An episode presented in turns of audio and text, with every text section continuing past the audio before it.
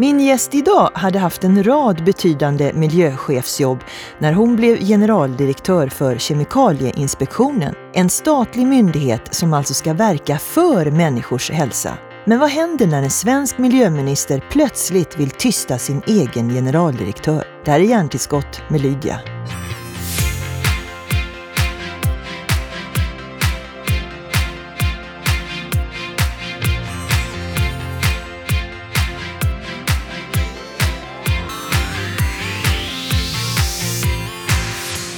Att prata med en kemikalieexpert är intressant men inte alltid så upplyftande. Välkommen Ethel Forsberg. Tack.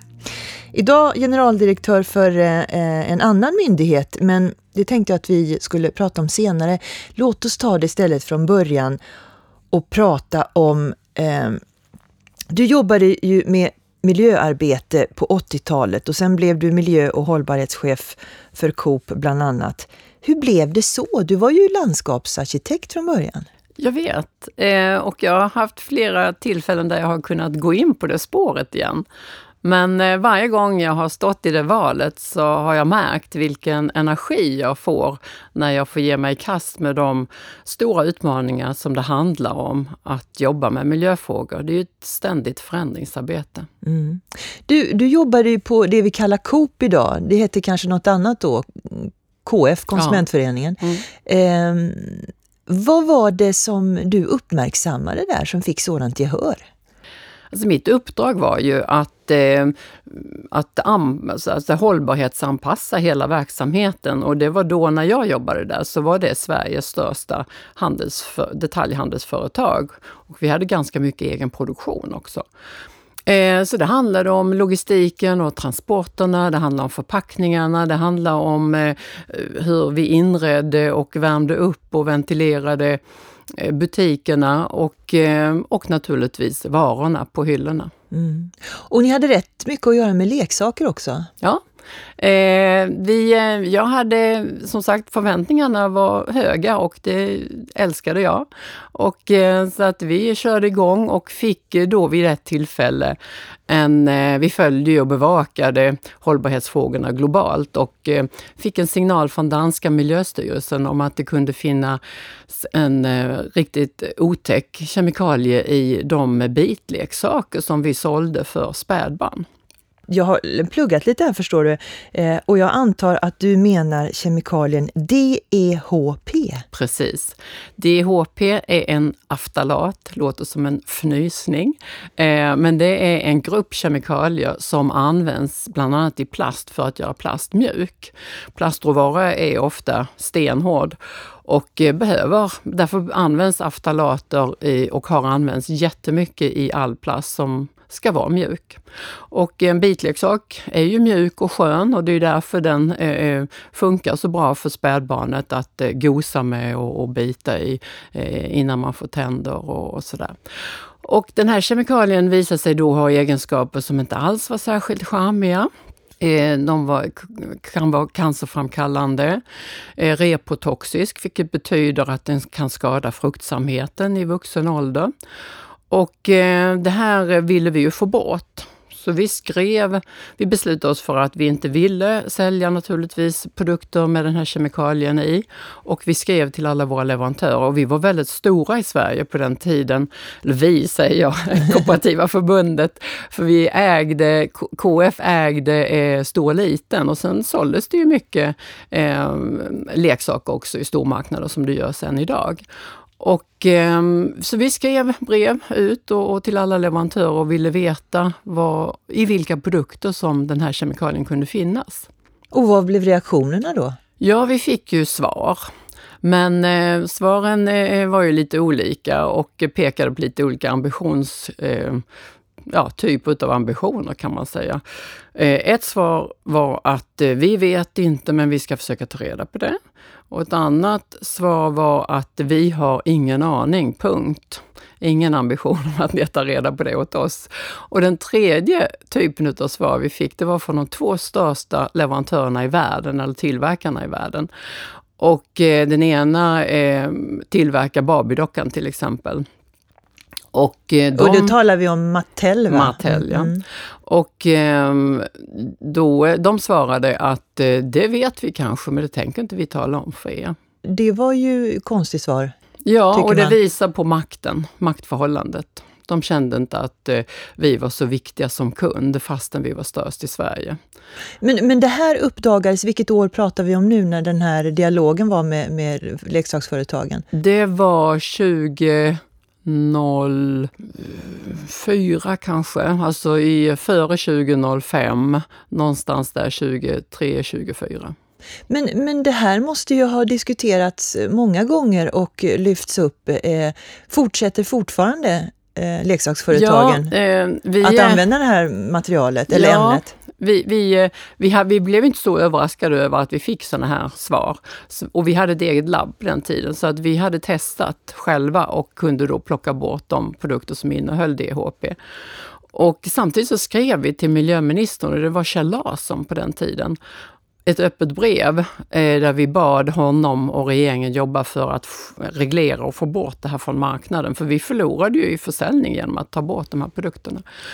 Och, och regeringen jobbade med det inom EU och fick faktiskt ett förbud eh, på plats. Så att det, det, det, det, var nog det som krävdes för att vi såg ju väldigt tydligt att vi var inte starka nog. Mm. Det här var, var ju, får man ju säga, en positiv utveckling av, av eh, det du eh, upptäckte tillsammans med dina kollegor på eh, KF. Och du har ändå jobbat med åtta olika miljöministrar. Mm. Den här miljöministern var en som tog fakta på allvar helt enkelt. Mm. Och vad har det lett till idag? Mattel gör fortfarande Barbie-dockor med det här ämnet. Ja, fast eh, vi, när jag sen kom till Kemikalieinspektionen så jobbade vi ju vidare, bland annat med det här ämnet för att få ett, ett större förbud. För det här var ju nischat bara till typ eh, leksaker för barn under tre år. Och eh, då mötte vi också på starkt motstånd och eh, blev till och med, vi blev, jag fick ett hotbrev från europeiska plastindustrin vid ett tillfälle när vi skulle ha ett informationsmöte med, med svenska tillverkare. Eh, vad, stod det, vad, vad uttryckte hotbrevet då? Nej, vi skulle ju ha ett dialogmöte med eh, branschen. Och eh, de menar på att Eh, genom vårt agerande så skulle vi skada deras marknad och deras försäljning och därför så skulle de räkna på hur stor skadan skulle vara och att de skulle sen stämma oss och kräva skadestånd. Mm. Eh, men vi, vi vågade fortsätta och det blev aldrig någon, någon sån rättslig process. Får jag fråga, eh, när du nu blev generaldirektör för Kemikalieinspektionen, vad, vad, är, vad är Kemikalieinspektionens absoluta uppdrag? Det är ju att kontrollera, dels är det naturligtvis att, att, att, det är att kontrollera hanteringen av kemikalier och att den hantering som sker eh, följer eh, lagstiftningen. Och vi har till, eller Kemikalieinspektionen, jag är ju inte där längre, har eh, ganska mycket tillsyn och är ute och inspekterar, har ett produktregister och kräver in uppgifter från tillverkare och importörer. Och eh, eh, kemikalielagstiftningen är helt harmoniserad inom EU, vilket är väldigt positivt därför att Sverige är ett väldigt litet land i ett globalt och ett europeiskt perspektiv och därför så kan inte vi diktera reglerna på världsmarknaden, men EU klarar det. Så eh, vi har samsyn med de europeiska led, eh, länderna om, om diverse kemikalier, eller? Det är en förhandling. Men eh, det är bättre att, eh, att kunna, så att säga, det, det ger oss bättre förutsättningar att, eh, var, att kunna driva regleringar. Och vi har faktiskt, Sverige har fått enormt stort genomslag eh, inom kemikalielagstiftningen inom Europa. När man är generaldirektör, då, och i ditt fall så var ju regeringen de som hade tillsatt dig och miljöministern var din chef, kan man mm. säga så? Absolut. Vem var miljöminister då? Eh, när jag tillsatte så var det Kjell Larsson. Eh, sen hade jag Lena Sommerstad och eh, sen eh, blev det regeringsskifte och så fick jag Andreas Carlgren som eh, miljöminister. Och nu när du nämner Andreas Carlgren så måste jag ju då naturligtvis nämna Eh, att du har ju skrivit eh, den här boken eh, som eh, jag har med mig, Makt, plast, gift och våra barn.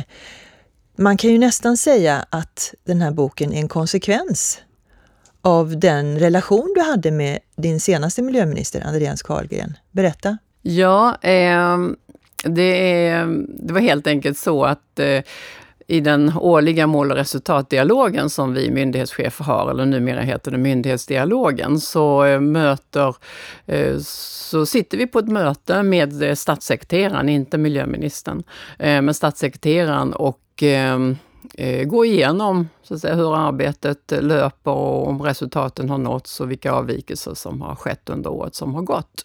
Och vad vi vill framöver. Och eh, då eh, utspann sig ett samtal på det här dialogmötet ett år, eh, där jag uppfattade att jag fick beskedet att jag skulle ligga lite lågt, att jag inte skulle ta så många initiativ.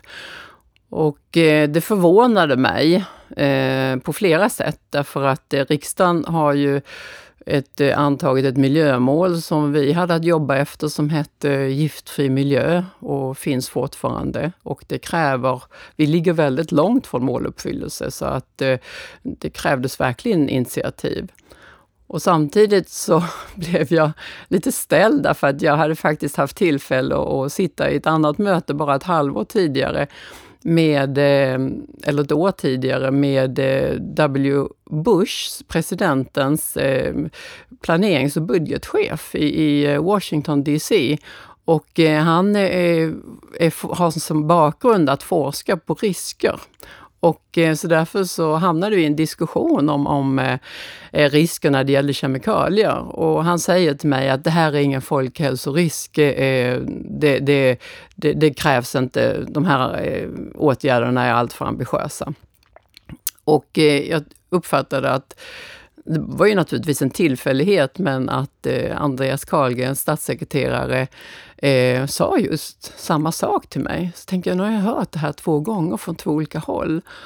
Och eh, min reflektion vidare var att det här är ju ett kvitto på att vi har misslyckats helt i att kommunicera om just hälsoriskerna och miljöriskerna med vår kemikalieanvändning som vi har idag. Och eh, jag, kände att, jag kände mig väldigt frustrerad och att då bestämde jag mig för att skriva den här boken. Och du kunde ju inte skriva den boken och samtidigt sitta kvar och jobba för den regeringen? Alltså att skriva en bok tar ju lite tid och jag hade då eh, bara ett år kvar eh, på mitt förordnande när, det här, eh, när jag bestämde mig för det här. Så att eh, jag började nog skriva så smått redan då i, i hemma i min kammare och eh, sen blev det en bok så småningom. Men Etel, kan det vara så här att statssekreteraren handlade på eget initiativ då? Absolut kan det ha varit det. Men eh, det är ju väldigt, det är ju märkligt också att eh, eh, statssekreterare i en sån politisk störning inte har det förankrat hos sin statsråd, sin minister. Så du finner det osannolikt att statssekreteraren agerar på något annat eh, initiativ än just Andreas alltså, Carlgren, då, dåvarande miljöminister? Alltså jag dramatiserade inte det så väldigt för mig själv för att jag tänkte att det måste vara en tillfällig förvirring. Eh, riksdagens mål ligger fast. Eh, det, det, det, här skulle nog inte formuleras i ett offentligt sammanhang. Eh, så att jag, jag tog det med en nypa salt helt enkelt. Men du, det fick ju konsekvenser när du skrev det här i din bok. Du skrev om det här, eh, din upplevelse. Ja, och det är ju viktigt tycker jag att, eh, att eh, viktigt att berätta därför att det kan ju ha, det är klart att det har betydelse hur eh, i kommunikationen mellan politiken och, eh, och byråkratin och myndigheterna. Och, eh, men det fanns så väldigt många dokument som pekar på att vilket uppdrag vi hade. Um, och ehm, det har, tror jag, vi i kretsen generaldirektörer har lärt oss vid det här laget att uh, efter uh, vad som har hänt med, på Transportstyrelsen, att faktiskt bara ta skrivna, eh, skrivet formulerade regeringsbeslut som anledning till eh, omstyrning utav vår verksamhet. Men du och kallades till förhör efter det här? Nej, eh, det blev aldrig något sånt. KU-förhör Ja, det, det blev en anmälan men eh, den eller, utredningen lades ner där. Du var ju uppenbart obekväm för någon i alla fall. Ja, ehm, så kan det vara. Det gäller eh, kemikalier så eh, kan man ju fundera på hur kan man gå igång på det och gilla att jobba med det? Ja, det har jag också tänkt på ibland. Eh, och eh, jag går ju verkligen igång på det. Jag tycker lite det är som att läsa en deckare. Det, det är så här, alltså kemikalier rör sig ju i kretsloppet och, och eh, vi kanske får i oss en bekämpningsmedelsrest eh, Eh, farligt ämne i, i eh, den eh, frukt vi äter till frukosten och sen eh, lämnar den vår kropp eller så lagras den i, i någon fettvävnad och, eh, men det förs ändå alltid vidare eh, så att, och får olika effekter. Vi vet till exempel att ju östrogenbehandlingar eh, kanske har och eh, ger den effekten att eh, fiskar blir sterila utanför eh, renings, vattenreningsverkens utsläpp Ja, och för så man vidare. ki- kissar ju ut medicinrester Ja, helt enkelt. Precis, ja. Det var inte många som tänkte på det när de pratade om rena vatten och sådär. Men, men eh, eh, som jag sa till dig tidigare, eh, det är inte så roligt att läsa din bok. Man får lite eh, kemikalieångest. Ja, och det är ju eh, väldigt viktigt att inte fastna där. Och jag försöker också i boken eh, eh, vara tydlig med några mellanstick och säga att, att eh, använd, använd känslorna rätt nu. Eh, rikta liksom engagemanget, eh, rikta det in i ett engagemang för att välja bort det som är farligt. Att ställa krav på de som kraven ska ställas på. Klimatutmaningen och kemikalieutmaningen, eh, de hanteras på lite olika sätt av både politiken och, och, och media. Är det bra? Eh, ja, alltså jag vill ju absolut inte ställa det här mot vartannat. Det tycker jag är väldigt kontraproduktivt. Eh, däremot så är det ju viktigt och bra om vi kan jobba med båda sakerna parallellt. Och eh, eh effekten och klimatpåverkan har ju fått enormt stort genomslag politiskt världen över, vilket är fantastiskt bra och viktigt och behövs. Men eh, kemikaliefrågorna behöver också drivas eh, hårt och drivas globalt. När du eh, eh lämnade Kemikalieinspektionen och blev lite miljökonsult kan man säga, ehm, så eh, efterfrågades på många olika håll och det jag reagerade på det, det var när du eh, föreläste för bostadsrättsföreningar och pratade om det som de flesta någon gång faktiskt ställs inför, nämligen att man måste göra stambyte eller ledningarna är för gamla. Mm. Vad, vad, vad, vad gav du dem för tips då? Att eh, frå, alltså det handlar ju om den här tekniken relining, där man eh, istället för att eh, byta ut rören så skjuter man ner en plaststrumpa kan man säga i hela eh, ledningssystemet och som stelnar på plats. Men problemet är att den här plasten kan innehålla bisfenol A, BPA, som är hormonstörande och eh, som eh, då läcker ut i eh, vattnet. Och om det här då är vatten, alltså ingående vatten, dricksvatten till kranen i, i lägenheten, så får man, kan man få lite bisfenol eh, kryddat vatten där, vilket inte är positivt. Och det här blev lite strid kring det här därför att eh, Kemikalieinspektionen var ute och kontrollerade i dricksvatten i lägenheter och, och, kunde se att, att det läckte.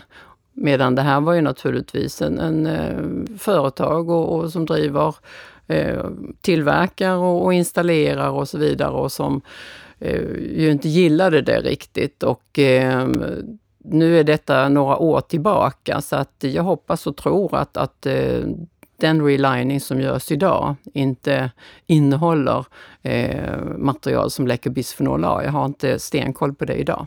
Men det är ju enorma ekonomiska intressen som rör på sig när man tar upp sådana här saker. Finns det jag menar, något hopp om att man kan eh, sköta det här smidigare på något sätt? Jag tror att det viktiga, den, den viktiga punkten här, det är att eh, kräva att alla som, att den som tillverkar och säljer ska kunna tala om vad som finns i varan. Har jag rätt till det? Fråga vem Idag som har är... du inte rätt i det. Du har inte ens rätt att få veta vad som finns i nappen som du ger till ditt spädbarn. Men eh, om jag skickar, använder någon blankett som man faktiskt kan eh, få printa ut, det går inte heller alltså? Det är bara ett eh, begränsat antal det är ju så enormt många kemikalier som är, vi umgås med, eh, frivilligt eller ofrivilligt. Och eh, den blankett som du hänvisar till, är en regel i eh, den europeiska förordningen REACH, eh, där man säger att de eh, ämnen som ännu inte är reglerade, men som står liksom på en kandidatlista kallas det, en kölista för att eh, eventuellt regleras. Eh, de, eh, de ämnena har man rätt att få veta om de finns, men det är ju ett det är ju kanske en procent utav alla kemikalier vi har runt om oss som finns med. Nej, det är inte ens procent, en promille. Eh, Margot Wallström som var miljökommissionär då, hon rönte stor uppmärksamhet när hon publicerade resultatet av sitt blodprov i samband med, med REACH. Och jag tror hon själv inte minst, men alla andra fick en chock över vad mycket skräp vi har i blodet som är på riktigt, inte bara hormonstörande utan mm. cancerframkallande. Mm. Så är det. Vad, vad, blev konsekvenserna av REACH och eh, det här agerandet? Det här är några år sedan, men har det förbättrats? Ja, eh, REACH innebär att eh, REACH är inte alls perfekt. Alltså den, europe den lagstiftning vi har idag är inte perfekt, utan vi behöver jobba vidare med den. Men den var ändå ett stort steg framåt. Eh, och eh, det, vad Margot Wallström gjorde var ju att eh, dels fästa stor uppmärksamhet på behovet och just det här jag säger att, att vi umgås med så många kemika farliga kemikalier och andra kemikalier hela tiden och vi har inte koll på hur det påverkar oss och, och eh, i vilket, eh, hur vi utsätts för det här. Och eh, de som tillverkar och, har det ekonomiska intresset av att utsätta oss för detta har inte heller de så mycket skyldigheter. Men med REACH fick de en del skyldigheter och det var nyktert och bra. Mm. Du pratar ibland om eh, Bermuda-triangeln, kemi, ekonomi och politik. Och fastna i den där triangeln, det är inte bra för någon. Nej, det är det inte, utan man måste gå vidare.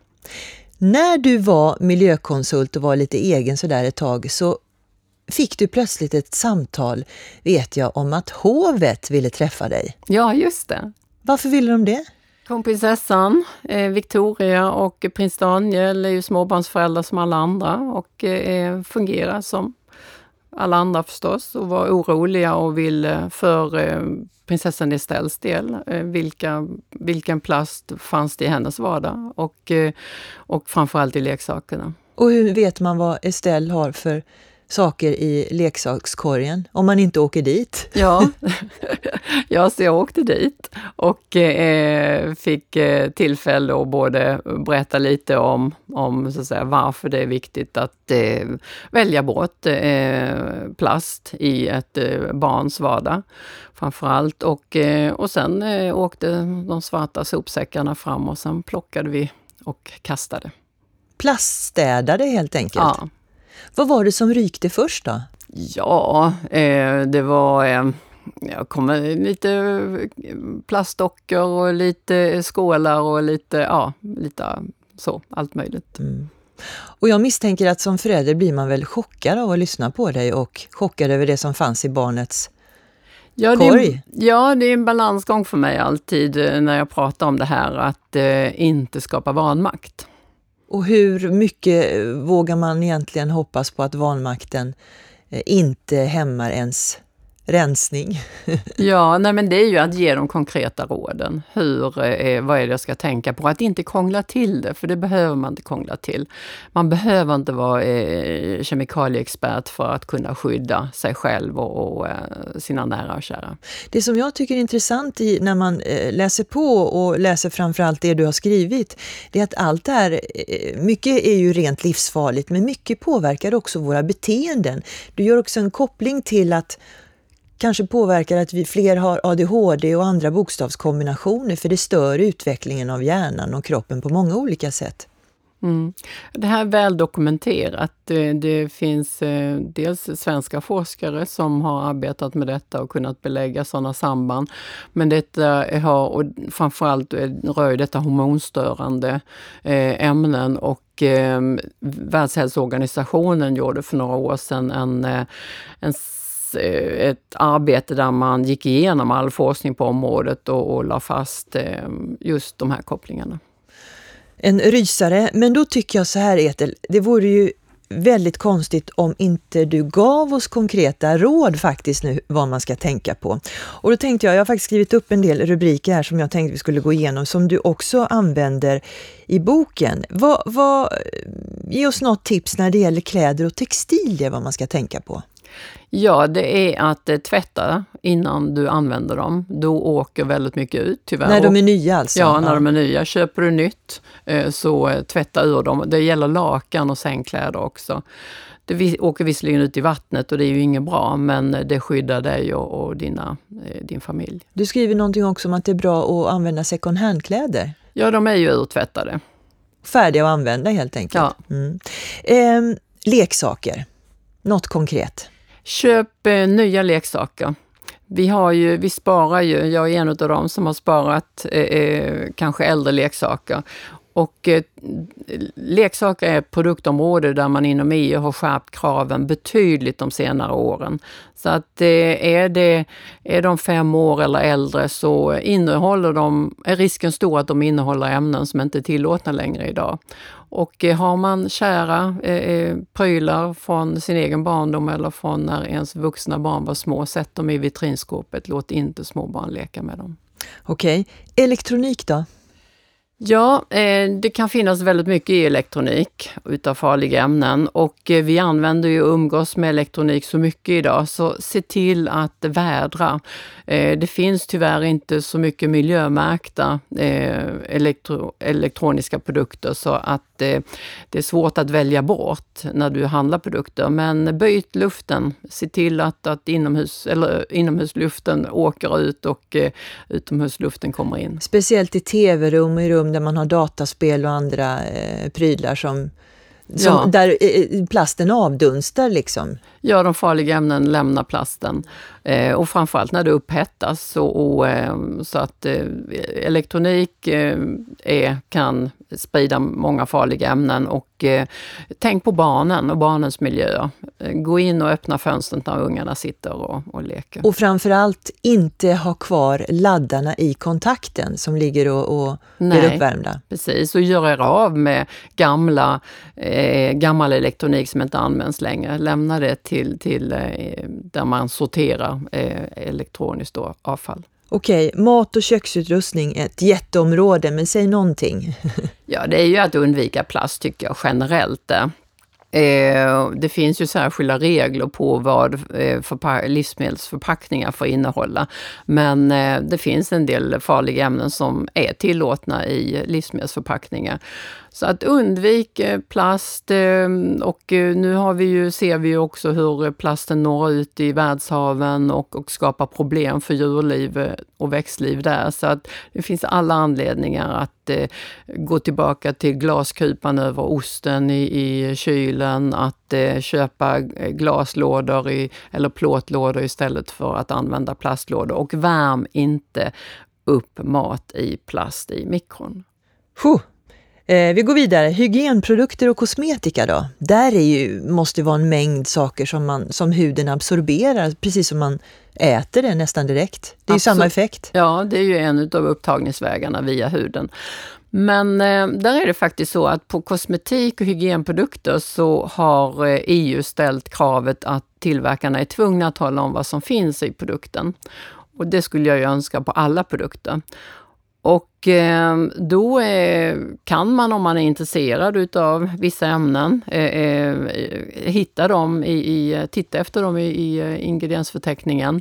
Men man kan också ha som regel, om man inte är så kemiskt intresserad, det är att ju kortare ju kortare ingrediensförteckningar desto bättre oftast. Och sen finns det mycket miljömärkta produkter när det gäller hygienprodukter, köp dem. Och slutligen boendet, där finns ju massor med saker som byggindustrin använder sig av av som kanske inte är så, så mm, positivt när, med utgångspunkt från det vi pratar om.